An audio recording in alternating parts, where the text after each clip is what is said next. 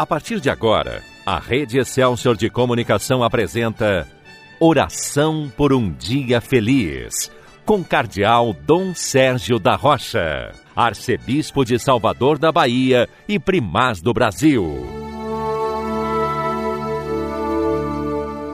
Bom dia, meu irmão, bom dia, minha irmã. Hoje é dia 30 de setembro, quarta-feira, memória de São Jerônimo, você certamente já conhece São Jerônimo pela sua importância especial na vida da igreja, especialmente por ter sido aquele que traduziu a Bíblia para o latim. Nós devemos a ele a versão latina da Bíblia. Ele morreu no ano 420, veja quanto tempo atrás, mas a sua memória continua a ser celebrada por nós com louvor a Deus, com gratidão pelo seu testemunho de santidade, especialmente pela colaboração valiosa, preciosa desse santo tão querido na tradução da Bíblia. Nós devemos muito a ele. E hoje, se você quer homenagear São Jerônimo, o melhor modo de fazer isso, além da sua oração, ou melhor, juntamente com a sua oração, seja o seu amor pela Sagrada Escritura sua atenção à Bíblia. Durante todo o mês de setembro, nós procuramos valorizar a Bíblia ainda mais, como sendo o mês especialmente dedicado à Bíblia. E hoje, concluindo o mês da Bíblia, nós temos este grande estudioso da Bíblia, São Jerônimo, que é exemplo para todos nós de amor à Sagrada Escritura, mas de leitura, de estudo, de meditação da Sagrada Escritura. Para você poder vivenciar a palavra de Deus, é muito importante conhecer a palavra de Deus. Por isso, toda família deve ter a Bíblia. É muito importante você ler a Bíblia aí na sua casa. Cada dia aqui no programa Oração por um Dia Feliz, nós temos tido um momento em que valorizamos ao menos um versículo da passagem que é proclamada nas missas, mas nada dispensa você de ter o seu momento de leitura da Bíblia, de oração com a Bíblia, de meditação com a Bíblia. Por isso precisa organizar o seu tempo, não basta boa vontade. Se nós não organizamos bem o nosso tempo, nós não conseguimos fazer isso. Agora, procure valorizar a palavra de Deus que é proclamada nas missas você acompanhando a missa pela rádio, acompanhando a missa pela TV ou pelas redes sociais, ou se possível participando presencialmente da missa, você escute a palavra de Deus com mais atenção. Procure meditar e rezar e ao mesmo tempo procure viver. Não é possível viver aquilo que não conhecemos. Por isso que é tão importante você ler a Sagrada Escritura já não está mais em latim, embora exista a tradução latina da Sagrada Escritura, mas você já tem na língua portuguesa para facilitar. Nós temos várias versões da Bíblia em português, versões naturalmente aprovadas pela Igreja Católica, que você pode ter em mãos e fazer a sua leitura diária da Sagrada Escritura. Ao menos um trecho por dia, cada um de nós deveria ler, meditar, rezar.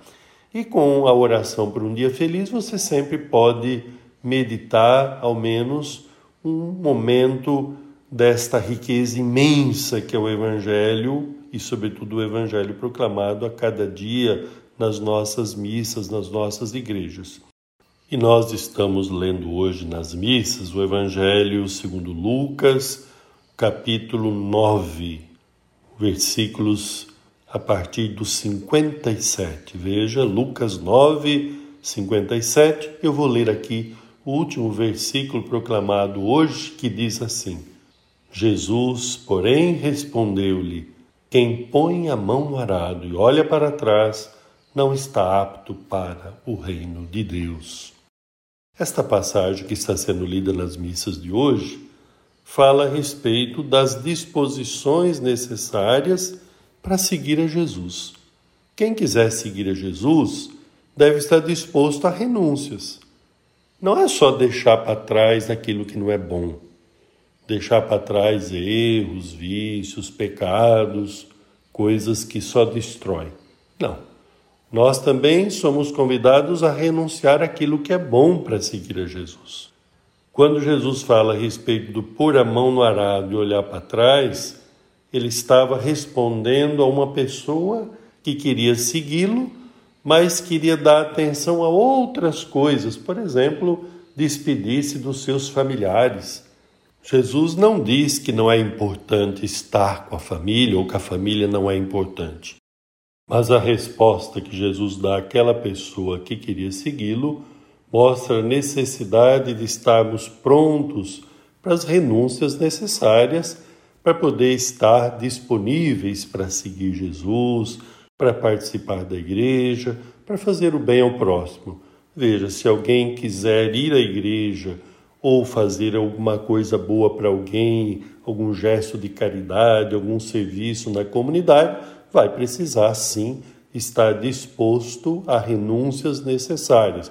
Se quiser estar o tempo todo em casa com a família, não conseguirá fazer isto. Só para dar um exemplo de como que de alguma maneira quem se dispõe a seguir Jesus, a participar da igreja, tem sim momentos de renúncia que envolve a própria família, sem jamais desmerecer, desvalorizar a própria família. Ao contrário, rezando pela família, vivendo amor ao próximo e testemunhando a fé a partir do próprio ambiente familiar. Peçamos a Jesus, nesta oração por um dia feliz, a graça de ter um coração disponível para segui-lo sempre. Contando sempre com a graça de Deus, possamos colocar em primeiro lugar o reino de Deus. Amém. Agora, porque queremos continuar o nosso dia sob a proteção de Maria, vamos rezar o Magnífica, a oração de Maria. A minha alma engrandece ao Senhor e se alegrou meu espírito em Deus, meu Salvador, pois ele viu a pequenez de sua serva. Eis que agora as gerações hão de chamar-me de bendita. Poderoso fez por mim maravilhas, santo é o seu nome. Seu amor de geração em geração chega a todos que o respeitam. Demonstrou o poder de seu braço, dispersou os orgulhosos, derrubou os poderosos de seus tronos e os humildes exaltou. De bens saciou os famintos e despediu sem nada os ricos. Acolheu Israel, seu servidor fiel ao seu amor, como havia prometido aos nossos pais em favor de Abraão e de seus filhos para sempre. Glória ao Pai, ao Filho e ao Espírito Santo, como era no princípio, agora e sempre. Amém. Eu peço a bênção de Deus para você, para sua família, para todos os irmãos e irmãs que mais sofrem.